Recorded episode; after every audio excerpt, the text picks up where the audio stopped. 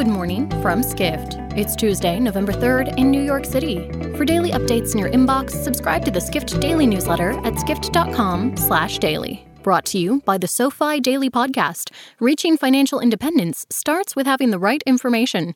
Every weekday morning, SoFi keeps you up to date with important business news, stock market happenings, and how they affect your financial life. Search for SoFi, S O F I, wherever you get your podcasts. And now, here's what you need to know about the business of travel today. Beleaguered Mexican low cost air carrier, Interjet, abruptly canceled flights over the weekend through Tuesday, reportedly because it lacked cash to pay its fuel bills, writes Airline Weekly editor Madhu Unnikrishnan. Cash flow has been disrupted by the pandemic, Interjet admitted on its website to explain the cancellations. It assured passengers that it will resume flights on November 3rd, but the issue may be more dire than Interjet let on. Interjet had to cancel its 19 flights scheduled for Sunday and Monday because it couldn't pay its jet fuel bills, Mexican media report. Interjet employees even took to Twitter to implore the state fuel provider to allow Interjet to fly so they could get paid. The carrier also said it couldn't operate its schedule because several of its aircraft are out for maintenance. We turn next to Saudi Arabia. Tourism may be getting some traction in the kingdom, not least because residents aren't permitted to leave while its neighbors are allowed in. But it's a different story for the corporate travel sector, one of the Saudi Arabia's biggest agencies is discovering. Seera Group, which manages corporate travel through its ELA division and holidays via its Almosafer brand, is seeing a faster leisure recovery due to an international flight ban and a culture of booking business trips offline. Comparisons can be drawn with China, which has seen a domestic tourism revival, but in Saudi Arabia, digital penetration is a lot lower. Business trips are mostly booked using small independent agencies.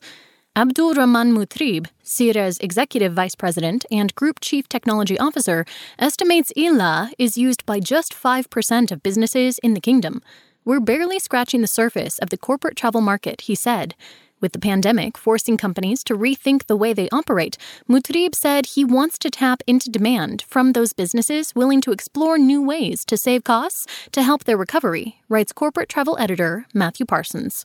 Finally, even the historically viewed recession proof ultra luxury hotel sector has to make changes in the face of a global pandemic, writes hospitality reporter Cameron Sperance.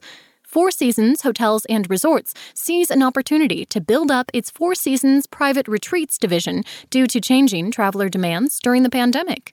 Private Retreats, which has actually been a division of Four Seasons for about 20 years, behaves like luxurious short term rentals connected to or in proximity to one of the company's hotels or resorts.